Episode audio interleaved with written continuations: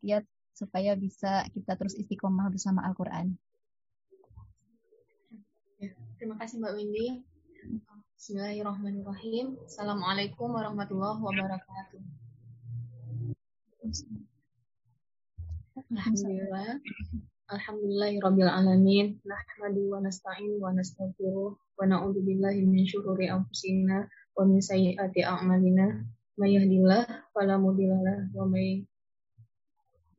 wa may may yahdihillahu fala mudhillalah wa may yudhlil fala hadiyalah.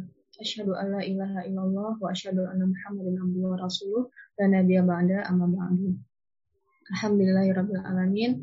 Uh, siang ini kita bersyukur pada Allah Subhanahu wa taala bisa diberikan kesempatan silaturahim gitu ya. Uh, dengan adik-adik rumah Quran Stan.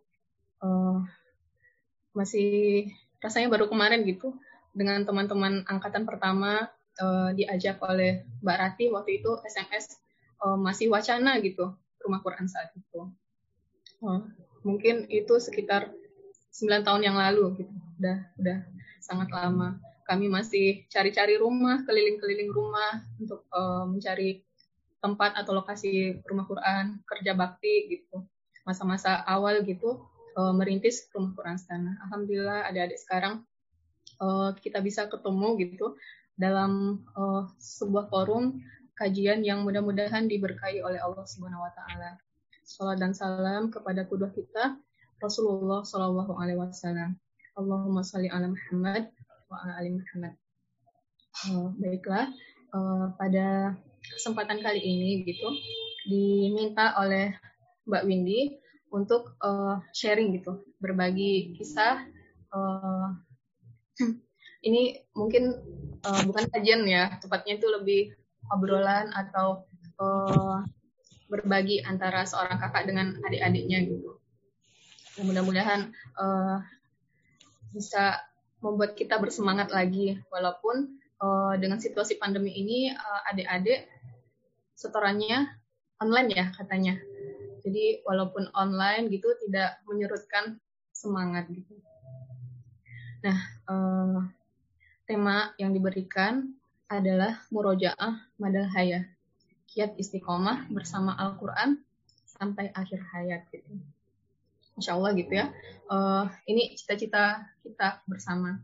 Ini kita semua belum ada gitu yang sampai ke titik itu ya, murojaah madal hayah gitu. Karena kita semua masih berproses gitu, masih menjalani kehidupan. Bisa dikatakan nanti kita uh, bersama Al-Quran sampai akhir hayat itu ketika kita benar-benar bertemu dengan Allah Subhanahu wa taala. Seperti uh, ungkapan oleh uh, Khalifah Utsman bin Affan gitu, sahabat Rasulullah yang mulia yang kita sebut ini mushaf mushaf Utsmani gitu, yang mengatakan uh, orang yang hatinya bersih tidak akan pernah kenyang dengan Al-Qur'an gitu.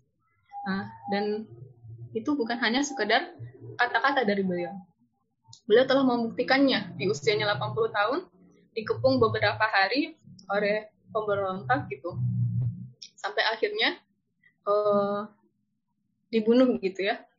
Uh, saat beliau sedang membaca Al-Quran gitu. Nah itu uh, adalah inspirasi gitu role model kita bagaimana uh, para pendahulu kita itu benar-benar membuktikan gitu tentang uh, bersama Al-Quran gitu madal hayah sampai akhir hidupnya ketika Khalifah Umar juga dibunuh saat menjadi imam gitu. Nah kita ini semua masihlah dalam perjalanan gitu ya. Belum ada yang uh, uh, belum ada yang membuktikan tentang uh, interaksi bersama Qurannya Madal Haya. Jadi uh, belum pas juga sebenarnya video menyampaikan ini di depan adik-adik semua. Tapi mudah-mudahan ini menjadi semangat kita bersama gitu, kejutan kita untuk uh, meneladani para sahabat-sahabat Rasul yang mulia. Nah, uh, di dalam Thor yang disampaikan oleh Mbak Windy diminta untuk uh, cerita gitu tentang perjalanan uh, menghafal Al-Quran, menyelesaikan hafalannya 30 juz. Mungkin di antara adik-adik di sini ada yang sudah selesai, ada yang masih dalam proses gitu menuju uh, selesai 30 juz. Nah, untuk yang sudah selesai gitu mendengarkan kisah uh, menghafal widya gitu ya bisa sambil nostalgia tentang uh, perjalanannya sendiri menyelesaikan 30 juz. Untuk yang belum selesai bisa sambil setting gitu ya mendesain uh, bagaimana gitu rencananya akan menyelesaikan 30 juznya kapan, aksi-aksinya apa saja gitu. Yang mungkin uh, sudah lupa gitu ya dengan cita-citanya untuk menyelesaikan 30 juz atau rasanya terbentur gitu mandek. Nah, uh, di sini kita uh, desain ulang gitu. Kita bangun kembali semangat kita dan kita setting lagi bahwa kita bisa menyelesaikan hafalan 30 juz.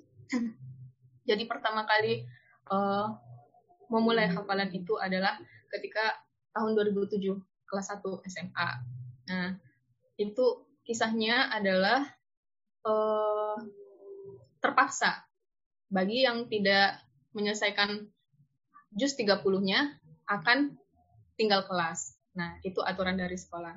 Jadi motivasinya duniawi ya, adik-adik. Mungkin beda sama adik-adik di sini yang uh, benar-benar mau mulai hafalan itu dengan kesadaran gitu, menjadi khairukum man ta'allama al-Qur'an wa 'allamah gitu ya, menjadi uh, utrujah gitu. Nah, kalau dulu itu motivasinya singkat gitu. Motivasinya minimal selesai juz 30 untuk bisa naik kelas gitu. Tapi masya Allah gitu ya, maha penyayangnya Allah itu uh, dengan syarat itu, itulah titik pertama untuk uh, menyelesaikan hafalannya. Ini bisa kita uh, bisa jadi inilah buat adik-adik ya. Uh, jika uh, kakak gitu ya bisa menyelesaikan hafalan karena target-target uh, duniawi gitu. Sekedar untuk naik kelas gitu apakah lagi adik-adik yang di sini uh, benar-benar gitu misalnya ingin uh, mempersembahkan mahkota cahaya kepada orang tuanya gitu. Yakinlah bahwa adik-adik akan bisa menyelesaikan hafalannya gitu jadi untuk yang mungkin lagi futur lagi bosan jenuh gitu ya rasanya kok dari udah beberapa bulan atau beberapa tahun gitu kok masih berputar di jus itu itu saja gitu yakinlah bahwa Allah yang menjanjikan pada kita walaqad yasarnal qur'ana lidzikr fahal mudzakir. Allah yang ngasih garansi, yang memberikan jaminan garansi bahwa sungguhnya telah kami mudahkan Al-Qur'an untuk dihafal, untuk diingat gitu. Fahal min mudzakir. Adakah yang mau mengambil pelajaran? Dan Allah mengulangnya tidak hanya satu kali. Dan Allah meletakkannya di surah Al-Qamar gitu. Yang Wida sendiri pas setoran Al-Qamar ini subhanallah gitu. Uh, susah gitu kan susah susah lah untuk uh, dihafal gitu untuk uh, bisa mengumpulkan surah al-qamar untuk bisa disetorkan tapi justru Allah meletakkan uh, asuransi bahwa kemudahan menghafal Al-Quran itu di surah Al-Qamar yang setelah kita selesai di Al-Qamar nanti disambut dengan Bismillahirrahmanirrahim Ar-Rahman gitu Allamal Quran gitu yang terasa gitu kan Allah itu penyayang mengajarkan kita Al-Quran. Jadi uh, peganglah uh, peganglah janji Allah gitu ya, bahwa janji Allah tidak akan mungkin salah. Bahwa Allah yang mengatakan bahwa Al-Quran ini mudah untuk dihafal gitu, mudah untuk diingat. Tinggal kita yang uh, mau atau tidak untuk uh, menjadikannya pelajaran. nah itu awalnya.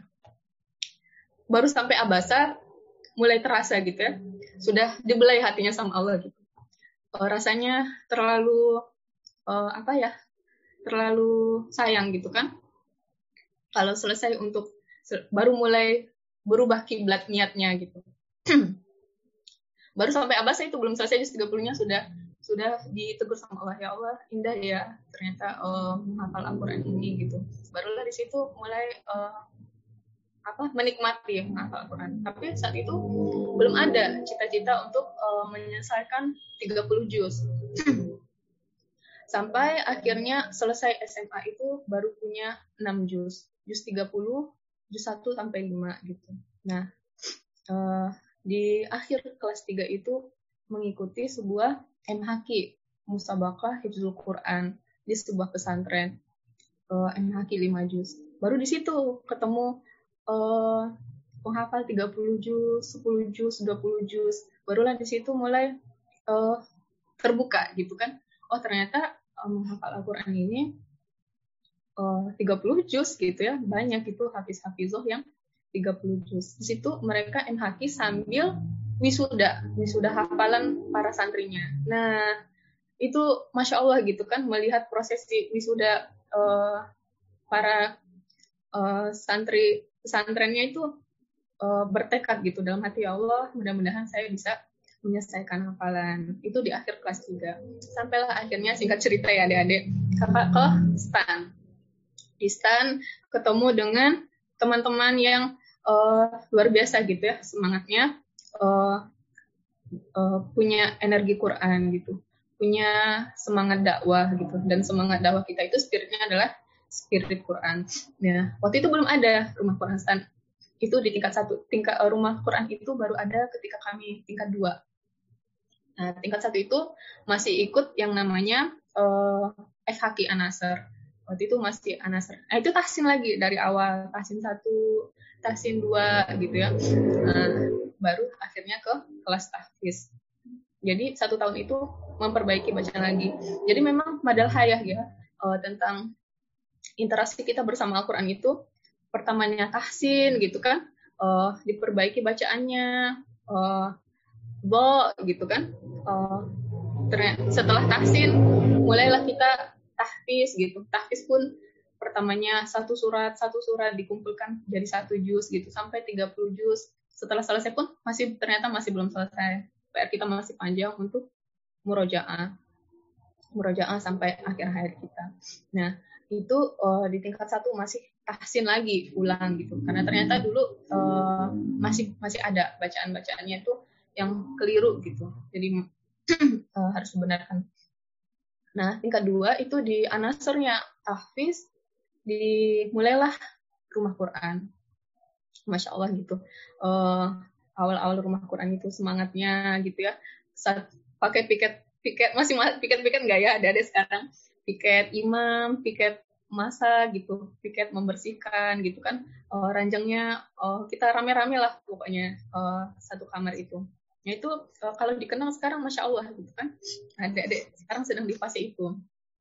Uh, yang harus uh, apa dijalani gitu. Dengan sebaik-baiknya. Karena ketika nanti uh, adik-adik sudah bekerja atau sudah berumah tangga gitu masa-masa itu pasti akan sangat dirindukan gitu. Bisa punya teman yang kita lihat tiap hari uh, menghafal Al-Quran ini benar-benar rasanya nostalgia ya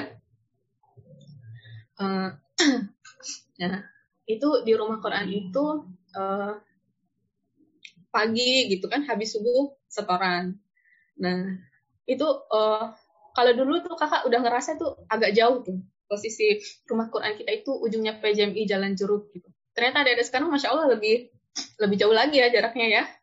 Uh, lebih dibandingkan kita dulu lebih jauh lah pokoknya gitu.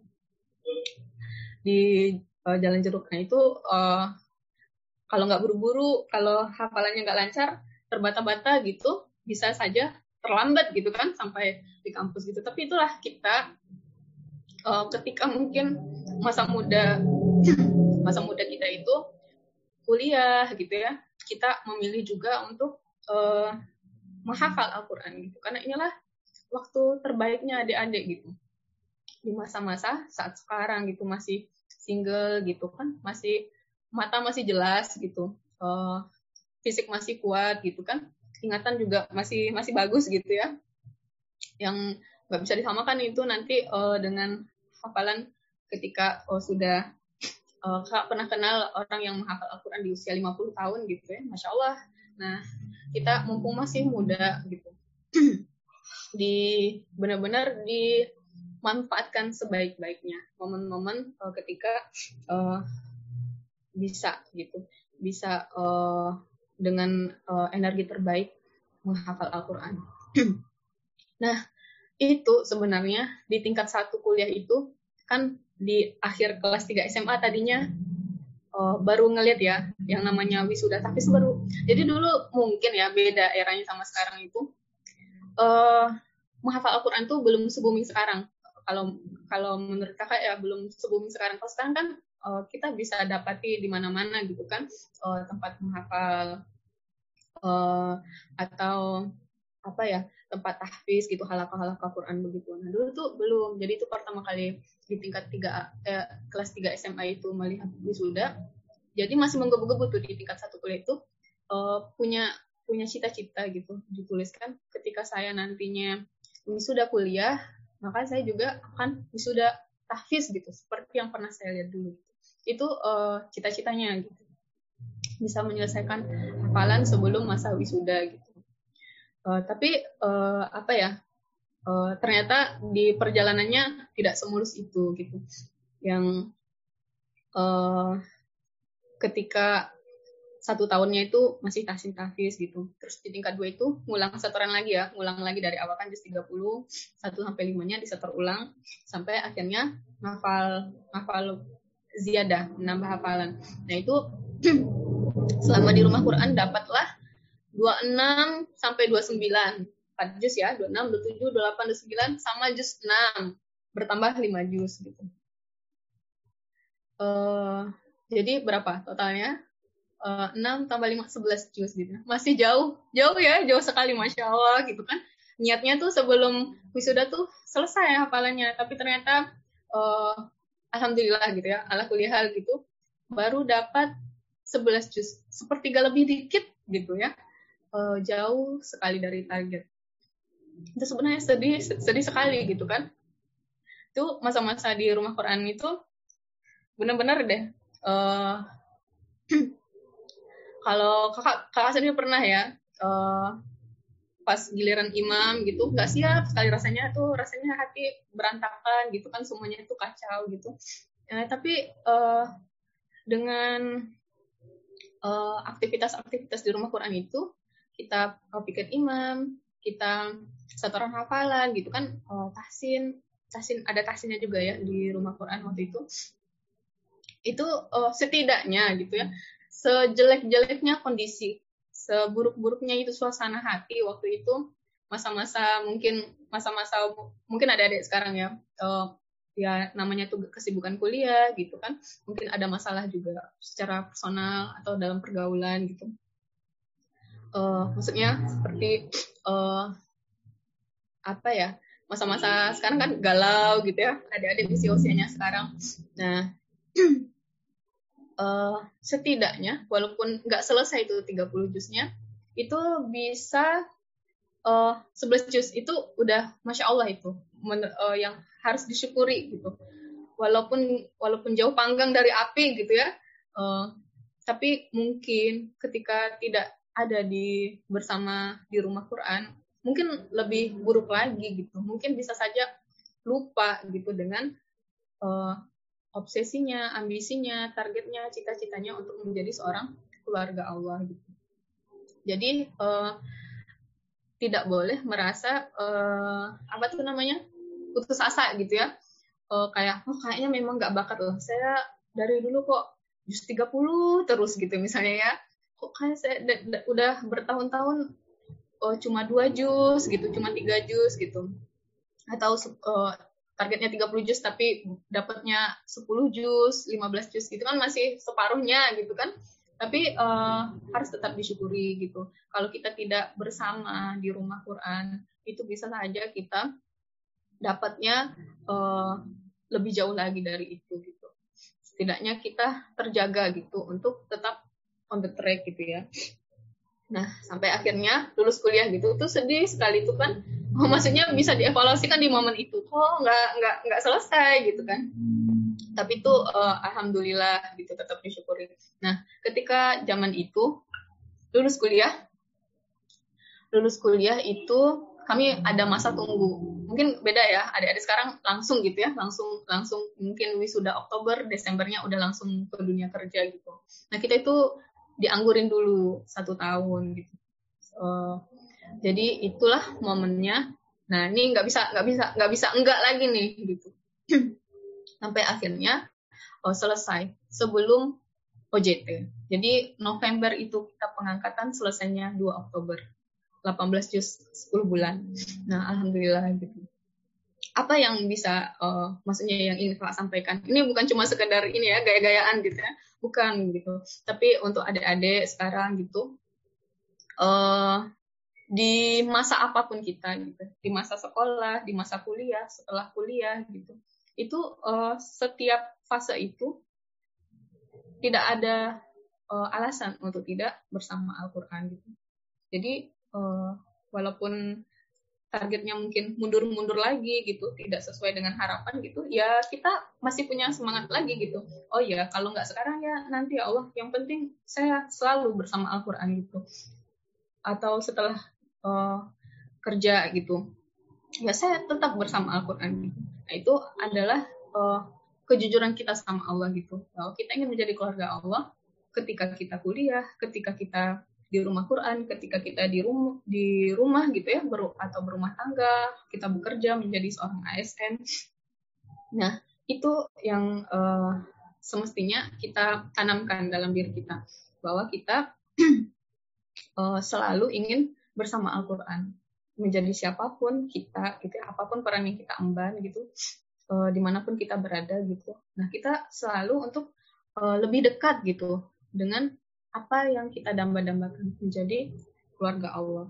Nah, sampai akhirnya kemudian uh, setelah OJT itu penempatan gitu. Nah, sebelum penempatan itu akhirnya menikah dan memiliki eh, anak-anak gitu ya. Nah, ini beda-beda lagi nih uh, apa tantangannya. Yang adik-adik mungkin nantinya akan akan ke sana gitu kan, akan menjadi seorang ASN akan menjadi seorang uh, ibu, istri gitu, yang kita uh, harus persiapkan dari sekarang. Maksudnya gini, ketika kita saja mungkin uh, bosan, futur gitu ya, di saat-saat uh, lapang sekarang gitu, uh, kira-kira apakah bisa lebih baik di saat nanti amanah kita bertambah? Uh, kalau ibaratnya kan katanya kalau orang terbiasa dia um, dengan amalannya sedikit-sedikit gitu, akhirnya dia nggak nggak sadar ketika uh, beban itu bertambah bertambah gitu. Sedangkan uh, Al-Quran ini adalah kebutuhan gitu, ruh kita. Yang kalau peran kita semakin banyak, seharusnya kedekatan kita dengan Al-Quran itu bertambah akrab gitu, bertambah dekat. Bukan justru uh, kita menunggu gitu ya, ya udah beda lah sekarang pas kerja sama kuliah sudah tidak bisa disamakan gitu. Uh, tidak bisa lagi uh, seperti dulu gitu. Nah uh, atau uh, sekarang karena sudah berkeluarga atau sudah bertambah amanah dengan adanya anak uh, kita um, merasa nggak nggak nggak sama lagi gitu. Nggak sama lagi dengan saat-saat kita masih single dulunya gitu. Padahal uh, Al-Quran ini itu namanya kita bisa saja merendahkan gitu ya, dalam tanda petik merendahkan Al-Quran. Seolah-olah Al-Quran ini untuk pengangguran gitu kan. Kalau misalnya nggak ada kerjaan, gawean lain, nggak ada yang dihandle yang lain, barulah kita bisa bersama Al-Quran. Padahal bukan.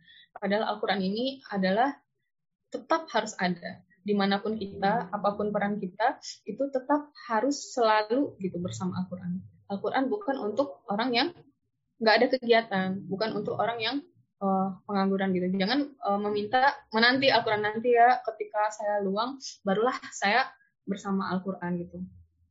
Tapi uh, sesungguhnya uh, apa pun peran kita, kegiatan kita, aktivitas kita itu kita tetap harus bersama Al-Quran. Nah, bagaimana uh, untuk bisa gitu? Ini uh, untuk bisa terus uh, menghidupkan gitu ya, menghidupkan motivasi kita uh, bersama Al-Quran. Bagaimana menghidupkan uh, di dalam diri kita menanamkan bahwa saya di mana pun saya menjadi mau saya jadi seorang karyawan gitu, mau saya menjadi seorang mahasiswa, mau saya menjadi ibu atau istri, oh, yang penting itu saya adalah seorang keluarga Allah gitu ya. Kalau nahnu doa qabla gitu ya, nahnu hafidhah gitu qabla kulli syai. Saya adalah uh, penghafal Al-Quran, saya adalah keluarga Allah. Uh, apa pun yang sedang uh, saya hadapi gitu.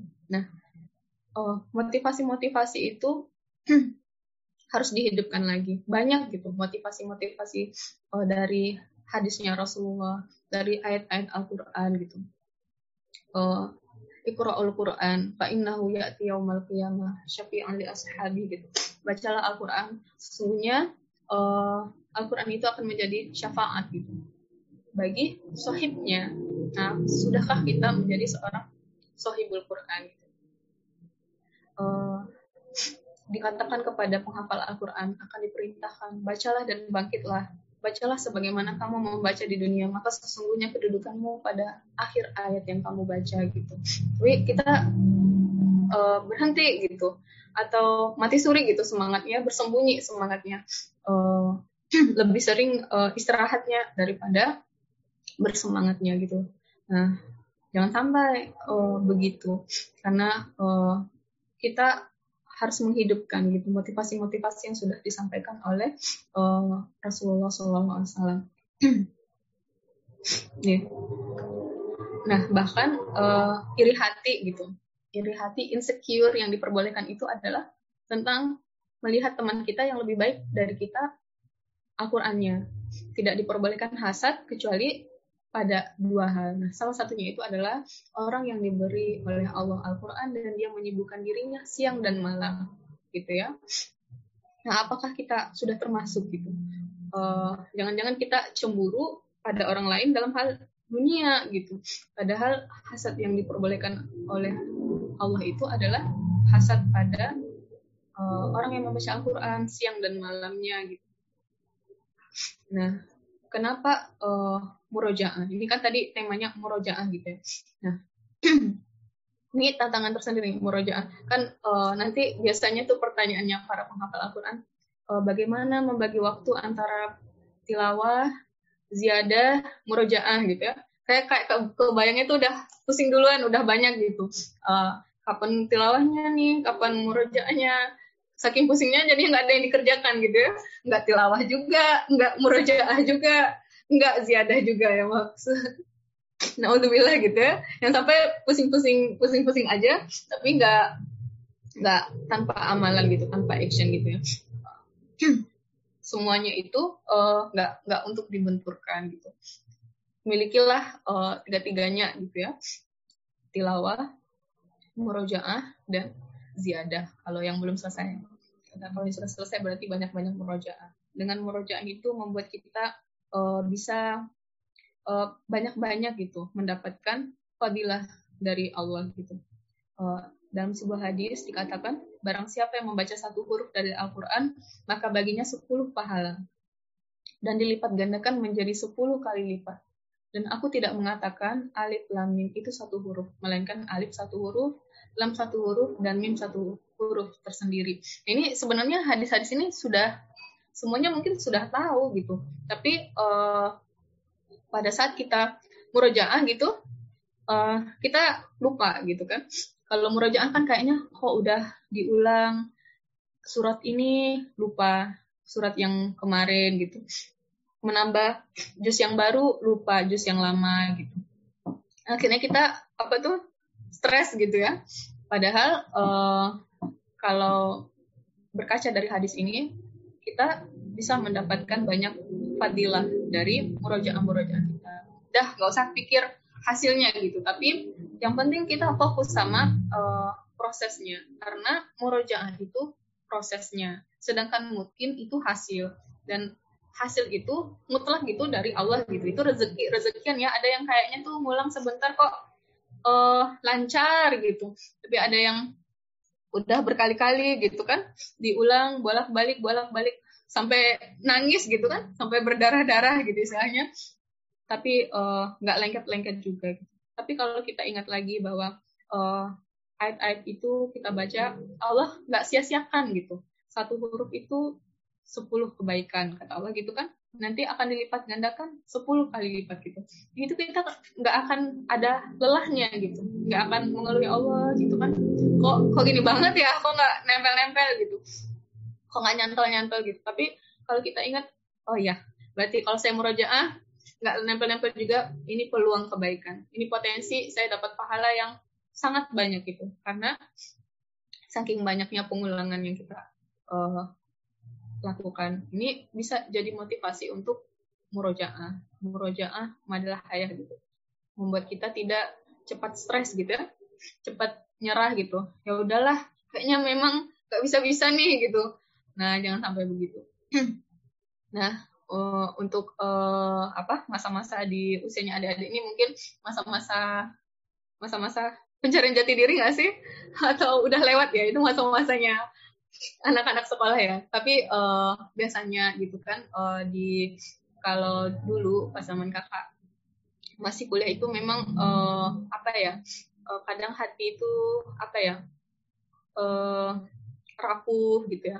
Nah ingatlah bahwa ala bidikrillah tatmainul qulub gitu. Hanya dengan mengingat Allah hati menjadi tentram dan sebaik-baiknya zikir gitu ala dzikrillah sebaik-baiknya zikir zikrullah itu adalah ayat-ayatnya gitu. Membuat hati kita tentram gitu.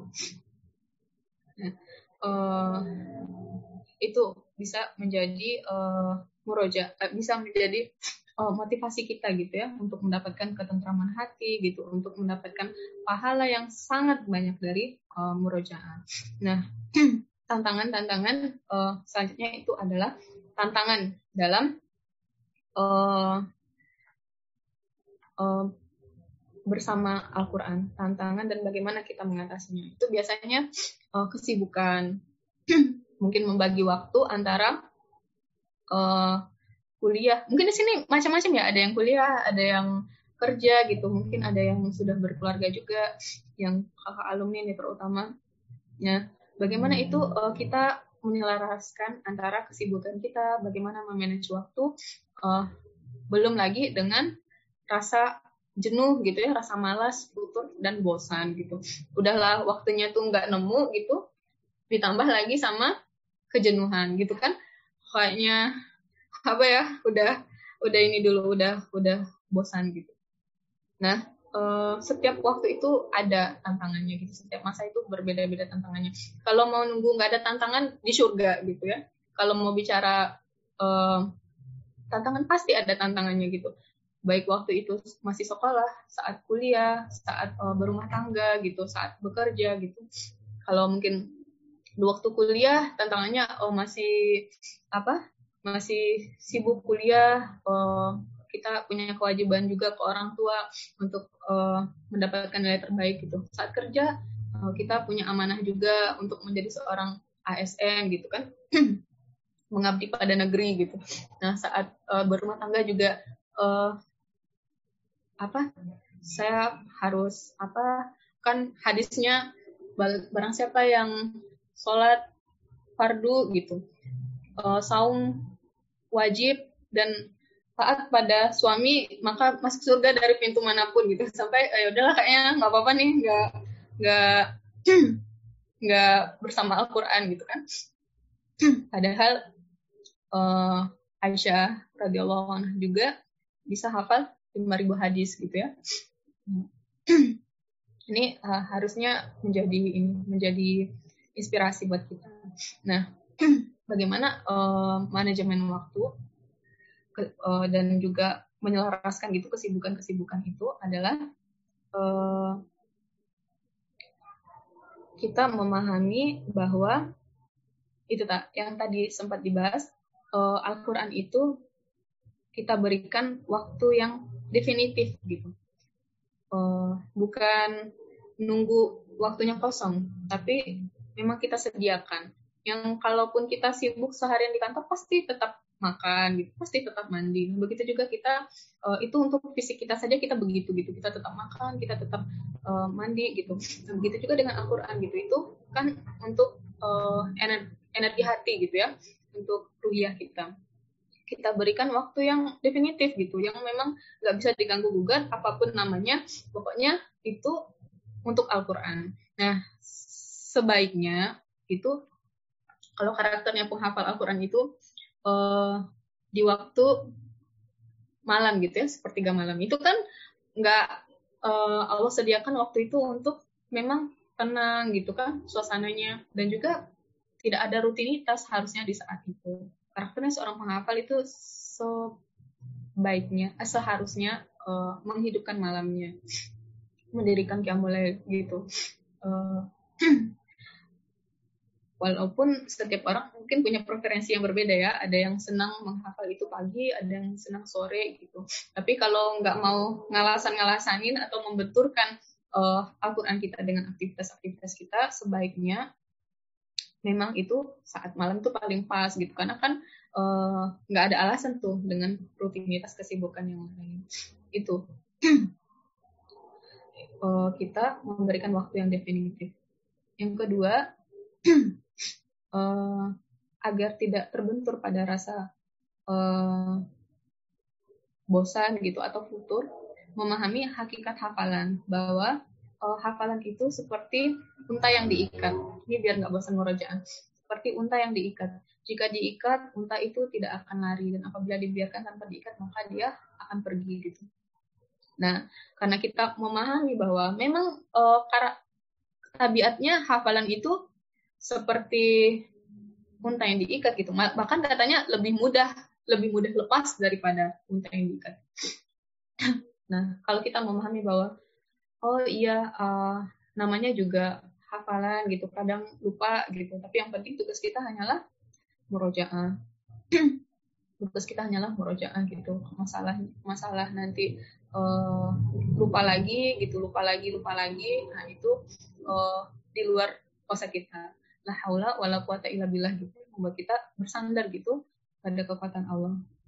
Nah, uh, selanjutnya biar tidak uh,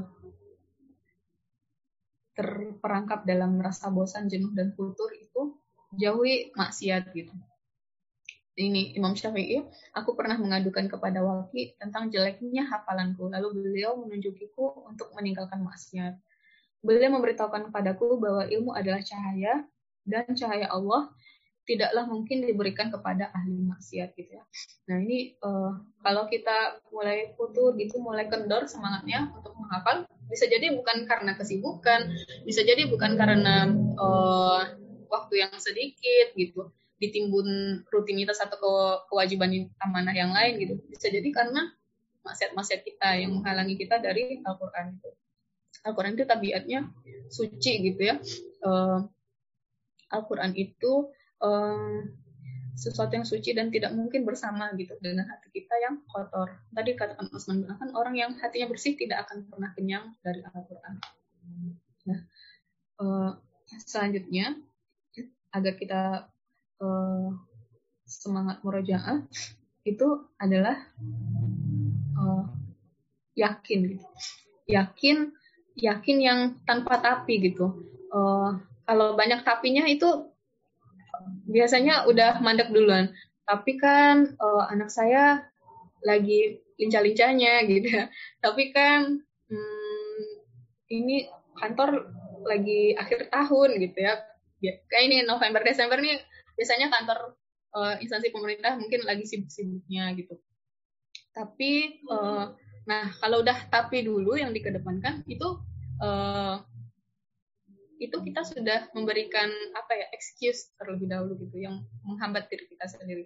Yang kita uh, ini kita yakini saja uh, yang ditanam gitu di hatinya di pikirannya walaqad yasarnal Quran gitu. Allah yang katakan dimudahkan gitu.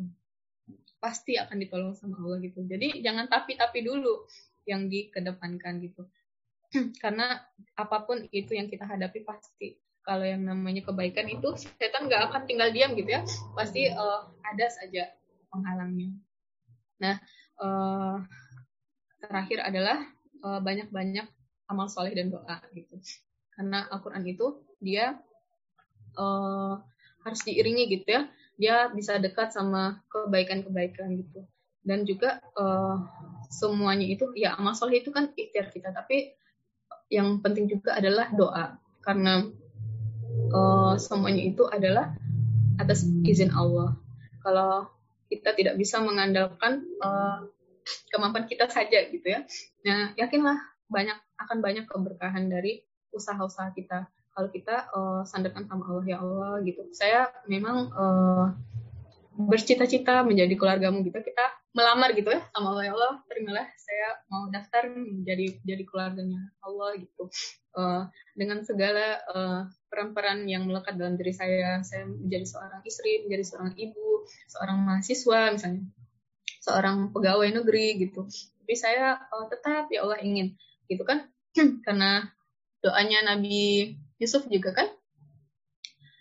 Uh, Rabbi Ja'alni khazainul ard gitu ya. Ini hafidun alim. Ya Allah jadikanlah aku bendaharawan negeri ini gitu.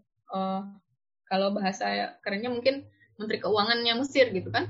Sesungguhnya aku hafid dan alim gitu. Nah kita uh, untuk menjadi pegang amanah-amanah yang banyak peran-peran yang uh, banyak itu butuh menjadi hafid alim gitu. Orang yang terpercaya dan orang yang berilmu pengetahuan gitu. Hafid kita menjadi seorang uh, hafid atau penjaga Al-Quran itu sebenarnya bukan kita yang menjaga Al-Quran tapi Al-Quran itu yang menjaga kita gitu yang memudah yang akan memudahkan urusan-urusan kita ya uh, dari uh, apa yang disampaikan tadi mudah-mudahan bisa gitu menumbuhkan uh, semangat kita lagi gitu ya bisa uh, memberikan kejutan untuk diri kita uh, untuk uh, murojaah madalah hayah gitu. bahwa uh, Al-Quran itu adalah mujizatnya Rasulullah yang paling besar gitu ya. Uh, katanya uh, Rasulullah itu bisa uh, pernah mujizatnya membelah bulan, uh, keluar uh, air dari jemarinya gitu. Tapi itu semua atau diikuti uh, awan gitu ya ketika uh, berdagang gitu. Tapi itu semua tidak lebih besar. Itu kan uh, besar ya, he hebat gitu, membelah bulan gitu. Keluar uh, air dari jemari itu uh, itu mukjizat yang luar biasa gitu. Tapi itu pun tidak ada apa-apanya dibandingkan Al-Qur'an. Maka uh, adik-adik uh, tidak ada salahnya gitu. Nggak nggak lebay sama sekali kalau adik-adik uh, ingin uh, menjadi seorang penghafal Al-Qur'an, ingin menjadi seorang keluarga Allah gitu. Dan di setting gitu, benar-benar di hmm, di di breakdown menjadi aksi-aksi nyata di rajin-rajin murojaahnya gitu nggak pernah lalai gitu diingat lagi untuk selalu on the track apa pun uh, situasi dan kondisinya apa pun peran yang adik-adik ambil nah uh, mungkin itu saja yang bisa uh, disampaikan ini kalau di sini 30 udah 43 menit sih Mbak. Kalau di timernya Widya kan waktunya cuma 40-an menit ya. Boleh mungkin uh, selanjutnya uh, sharing atau diskusi. Uh, Widya cukupkan. Assalamualaikum warahmatullahi wabarakatuh. Waalaikumsalam warahmatullahi wabarakatuh. Baik, Masya Allah. Alhamdulillah. Banyak sekali hikmah dan pelajaran yang bisa kita ambil ya dari perjalanan Kak Widya selama awal menghafal Al-Quran sampai saat ini ya. Nah, mungkin teman-teman di sini, adik-adik semuanya, ada yang mau bertanya nggak ke Kak Widya? Mungkin ada pertanyaan, mungkin ada kesulitan selama menghafal, selama murojaah, bisa ditanyakan di sini ya. Bisa ditulis di chat atau mungkin raise hand ya. Boleh. E, kalau misalnya ada, bisa langsung berbicara ya.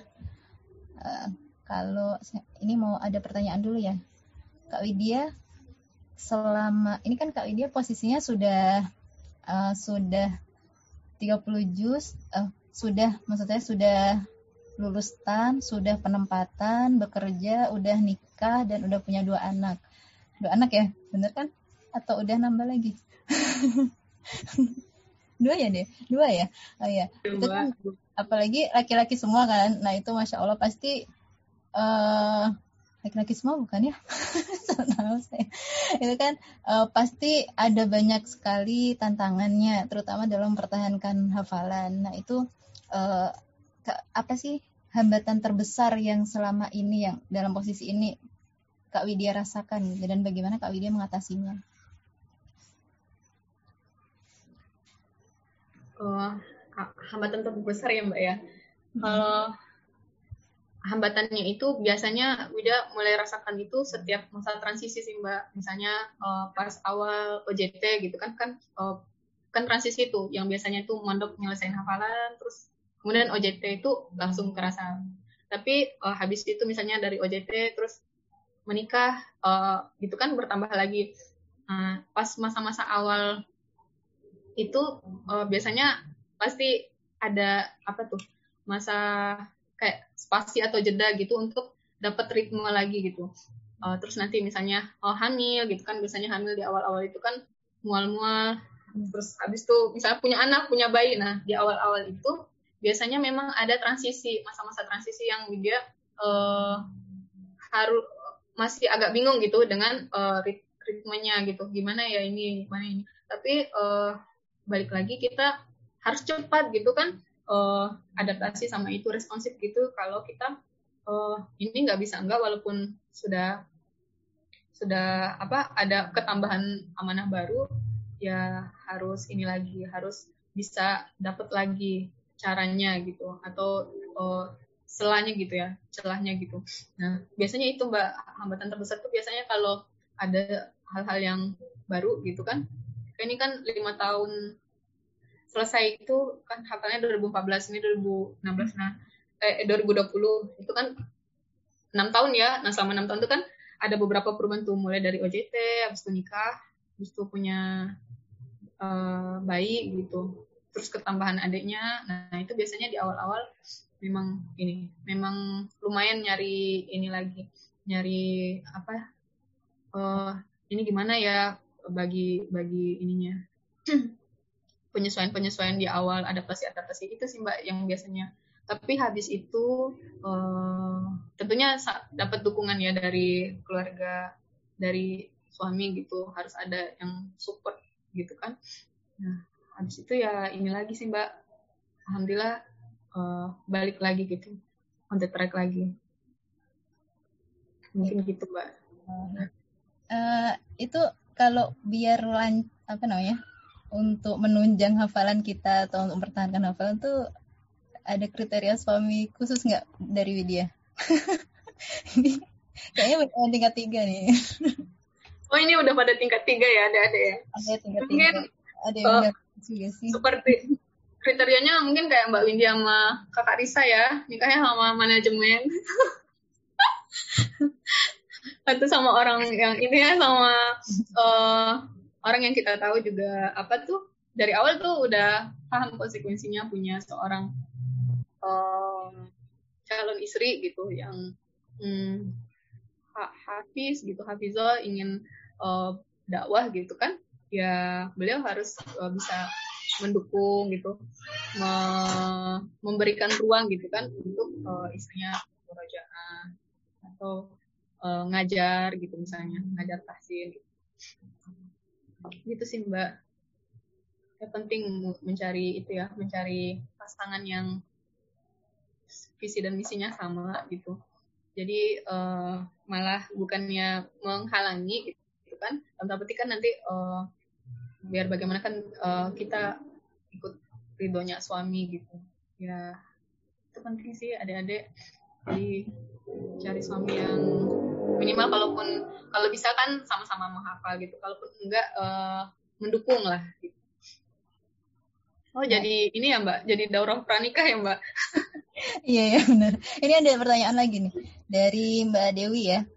Lebih mudah menghafal dan murojaah pas sebelum nikah atau setelah nikah atau setelah nikah mbak jasa kila khairan atas jawabannya hmm, kalau Widya malah lebih mudah lebih mudah setelah nikah kayaknya Oh, masya Allah. Karena, karena pas gini, oh, mungkin beda-beda ya tiap orang. Karena sebelum nikah itu justru kan oh, nggak merojaah tuh, maksudnya kayak menggebu-gebu pengen selesai gitu kan. Kalau dari segi waktu sebenarnya banyak uh, waktunya pas single gitu, tapi uh, rasanya lebih berkah sih pas udah nikah itu mungkin karena nggak nggak nggak terlalu ziada ya, maksudnya banyak di murojaah gitu. Tambah juga uh, hati tenang gitu kan kalau udah nikah. Nah udah sendiri sih ngerasa banyak itu sih. Banyak kemudahan lah dari uh, pernikahan gitu. Jangan sampai ya adik-adik oh saya nggak nggak biar lancar apalanya tidak ada yang menghalangi merojaah uh, nggak nggak nikah gitu kan nah itu dulu Ida pernah pernah begitu Ida dulu pernah punya target tuh ini tidak untuk ditiru ya, mungkin sharing aja. Uh, tidak mau menikah sebelum selesai 30 juz gitu. uh, ya kesampaian sih kan nikahnya setahun setelah selesai gitu tapi itu ternyata uh, menikah itu juga uh, banyak ininya banyak uh, keberkahan dan kemudahan di dalamnya. Nah untuk yang sudah menikah dan belum selesai kan Wida tuh pasnya tuh belum apa selesai terus setahun kemudian nikah gitu. Nah ini untuk yang sudah menikah dan belum selesai gitu uh, harusnya juga jangan jadiin alasan gitu ya. Karena banyak karena sudah membuktikan sendiri sih banyak uh, keberkahan dan kemudahan-kemudahan gitu. Dari pernikahan balik lagi mungkin memang uh, pasangannya yang mendukung gitu. Insya Allah lah adik-adik di sini didoakan teman-teman di sini didoakan gitu bisa mendapatkan pasangan yang uh, satu visi satu misi gitu ya menjadi keluarga Quran menjadi keluarga dakwah. Amin. Ada pertanyaan lagi? Mungkin ada yang mau bercakap eh bercakap ngomong langsung ke Kak Widya? Boleh? Ada adanya pemalu ya Mbak ya pemalu ya. Ada pemalu kayaknya. Ini ada Risa ya. Risa mana tadi? Oh ya mau nanya lagi. Ini kan Widya udah kerja nih. Nah itu gimana tuh bagi waktunya? Apa ya? Kan udah punya anak juga. Murojaahnya kapan? Nanti kalau lembur gimana? Ini banyak banget kan. Sekarang sekarang kan ada program alumni ya. Jadi yang udah pada kerja itu sering kali terkendala di uh, ini di urusan kantor gitu. Jadi nggak uh, terkendala storannya itu karena ada lembur di kantor harus rapat sampai malam segala macam. Nah itu dia kayak gimana mengatasinya? Mungkin bisa berbagi tips untuk kami semua di sini. Ada program alumni ya mbak ya? Oh, udah nggak tahu ya? Oh ya nggak tahu ya?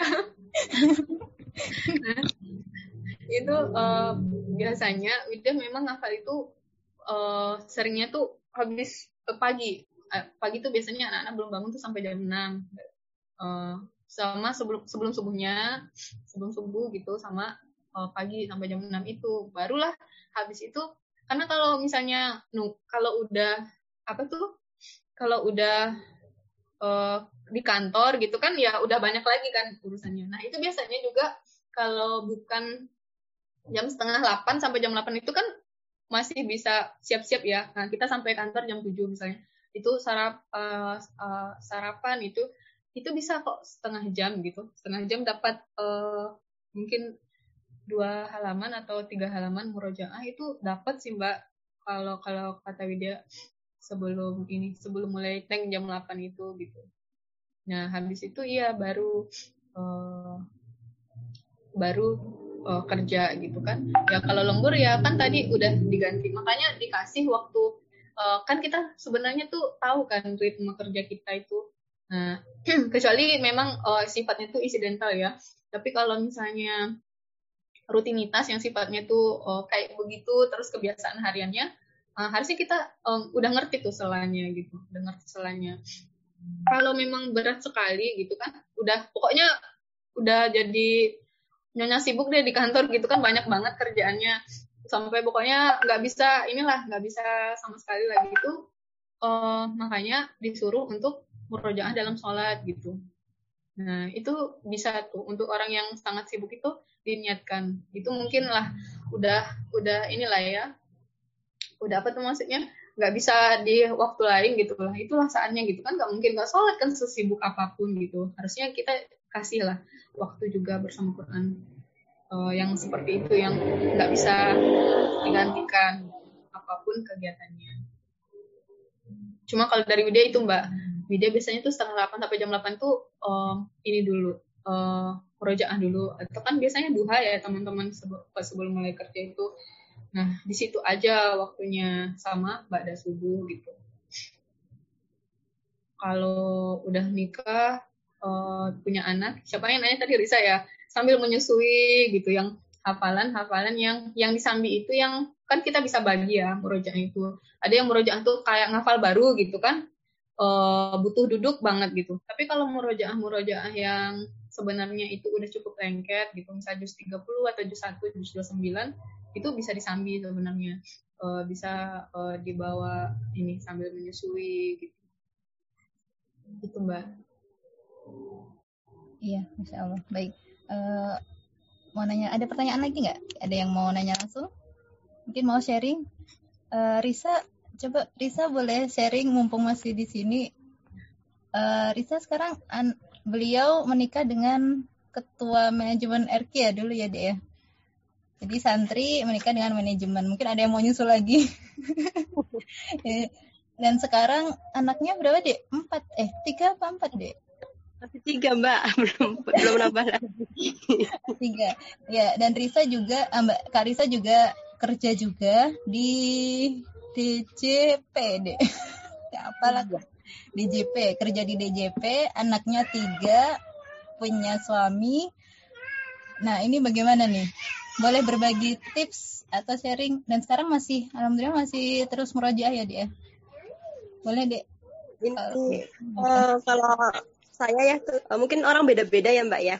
Mm-hmm. kalau saya sih lebih apa cenderung ke mencari komunitas sih mbak kalau saya jadi meskipun sudah apa berumah tangga dan bekerja jadi tetap berusaha untuk mencari komunitas baik online maupun offline. Dan kemarin yang di angkatan kami alhamdulillah diinisiasi sama Kak Widya juga ya, ada program uh, teman murojaah istilahnya ya untuk angkatan 2010 gitu. Jadi kalau biar lebih semangat sih kalau menurut saya uh, sambil cari komunitas Mbak mungkin untuk bisa saling mengingatkan. Gitu sih Mbak Windy.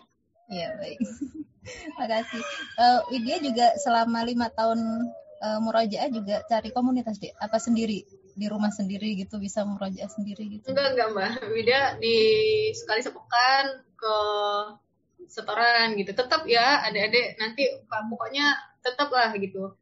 Sekali sepekan setoran, sekali sepekan nerima setoran gitu. Nah adik-adik ini nanti di mana pun nanti penempatannya ya uh, diusahakan gitu bisa lah bikin halakoh satu kepegang satu halakoh gitu di weekend itu udah membantu kita juga murojaah. Jadi emang penting harus ada temennya ya, nggak bisa sendirian ya buat ini ya. Sekalipun misalnya suaminya Hafiz gitu, itu jadi kriteria nggak sih Widya? lagi balik lagi deh. Iya mbak, tapi tetap beda lah ya. Kalau sama suami itu mungkin banyak kalau toleransi gitu kan beda. Kalau sama guru Quran sendiri tuh uh, ada ada ininya, ada apa? Ya nggak bisa ini, nggak bisa banyak izin izin gitu kan atau nggak ada pemakluman gitu kan kata-kata yang udah ingat dulu semakin kita mengenal seseorang tuh semakin kita uh, bisa bertoleransi sama dia gitu saking udah taunya gitu. Nah itu mungkin kalau sama suami tuh ini karena udah oh iya kasihan nih istrinya gitu kan udah capek kerja ngurus anak gitu kan dalam istirahat aja gitu nanti malah gitu suaminya. Tetap suami tuh penting supportnya gitu kan tapi uh, jangan sama suami lah setorannya oh kalau bisa cari guru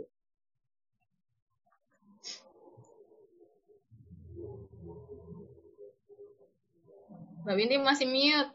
Mbak Windy. maaf, maaf. Barusan ada yang komen, sempat terpikir begitu cari yang habis aja biar lebih mudah merajaah menghafalnya. Ternyata begitu ya faktanya ya Wit ya. Jadi lebih banyak pemakluman gitu ya. Jadi emang kita perlu tetap perlu komunitas ya. Oke, baik. Ada lagi yang mau bertanya atau mau berkomentar atau mau sharing? Boleh, Mbak Nisa mungkin? Mbak Nisa, Mbak Mbak Umayyah, Musyrifah mungkin mau ini menyampaikan sesuatu. Ya, baik. Kalau maaf ya suaranya bu, suaranya anak saya. Oke, kalau gitu kita tutup aja ya mungkin ya. Mungkin media ada pesan terakhir untuk kami pesan untuk kami yang masih berjuang untuk menyelesaikan hafalan dan untuk terus murajaah biar tetap istiqomah bagaimanapun peran kami nantinya gitu itu silakan Widya ya uh, untuk yang mungkin mau menyelesaikan hafalannya atau mungkin sudah selesai mau murojaah gitu ya uh, ingat-ingat lagi gitu uh, bahwa uh, kita ada bersama Al-Quran ini uh, niatnya memang uh, murni gitu untuk menjadi uh, ahlullah yang membuat kita akan uh, tahan banting. Pasti uh, perjalanan menghafal Al-Quran itu tidak mudah karena Al-Quran itu sesuatu yang berharga gitu dan sesuatu yang berharga itu tidak didapatkan dari uh, cara yang uh, serampangan gitu tanpa tanpa terencana tapi butuh mujahadah. Nah, uh, kuatkanlah uh, kesabaran, kuatkanlah mujahadahnya. Semoga kita bisa uh, bersama Al-Quran hingga akhir hayat kita. Mungkin itu Mbak. Baik, Alhamdulillah. Uh, Jazakillah khairan kepada Kak Widya yang sudah berbagi, yang sudah sharing. Banyak sekali, insya Allah tips-tips uh, yang bisa kita praktekkan ya, yang bisa kita amalkan untuk kita tetap istiqomah bersama Al-Quran. Dengan apa pun peran kita, dengan yang masih mahasiswa atau udah kerja atau udah punya anak dan sebagainya, insya Allah masih tetap bisa ya kak ya. Jadi yang penting kita terus mencari komunitas biar kita tidak sendirian. Kalau kata Ustadz Deden tuh, kalian kalau mau jadi penghafal Al-Quran kalian nggak bisa sendirian gitu. Kalian harus mencari teman. Minimal ada teman yang ngingetin buat murojaah, buat tilawah seperti itu. Ya, semoga ini juga merupakan salah satu sarana ya, ada rumah Quran, terus ada teman murojaah dan berbagai macam sarana yang lain yang alhamdulillah banyak sekali sekarang yang bisa kita manfaatkan yang semoga bisa uh, membuat kita terus bertahan sama Al-Qur'an. Ya, sekali lagi terima kasih untuk Kak Widya. Semoga lain kali bisa sharing lagi ya untuk uh, memberikan kita semuanya semangat uh, motivasi untuk terus bersama Al-Qur'an uh, itu aja ya untuk kajian kita pada siang hari ini. Semoga apa yang kita dapatkan hari ini bermanfaat dan Allah berkahi ilmu yang kita pelajari hari ini dan bisa kita amalkan, kita ya aplikasikan dalam menghafal Al-Quran kita dan menjadikan Al-Quran menyatu dalam kehidupan kita. Uh, kita tutup dengan doa kafaratul majelis. Subhanakallahumma wa bihamdika asyhadu an la ilaha illa anta astaghfiruka wa atubu ilaik. Uh, terima kasih atas kehadirannya semuanya. Uh, Mbak Musyrifah dan seluruh santri dan juga para alumni. Kita bertemu lagi insya Allah di lain kesempatan. Akhir kata wassalamualaikum warahmatullahi wabarakatuh.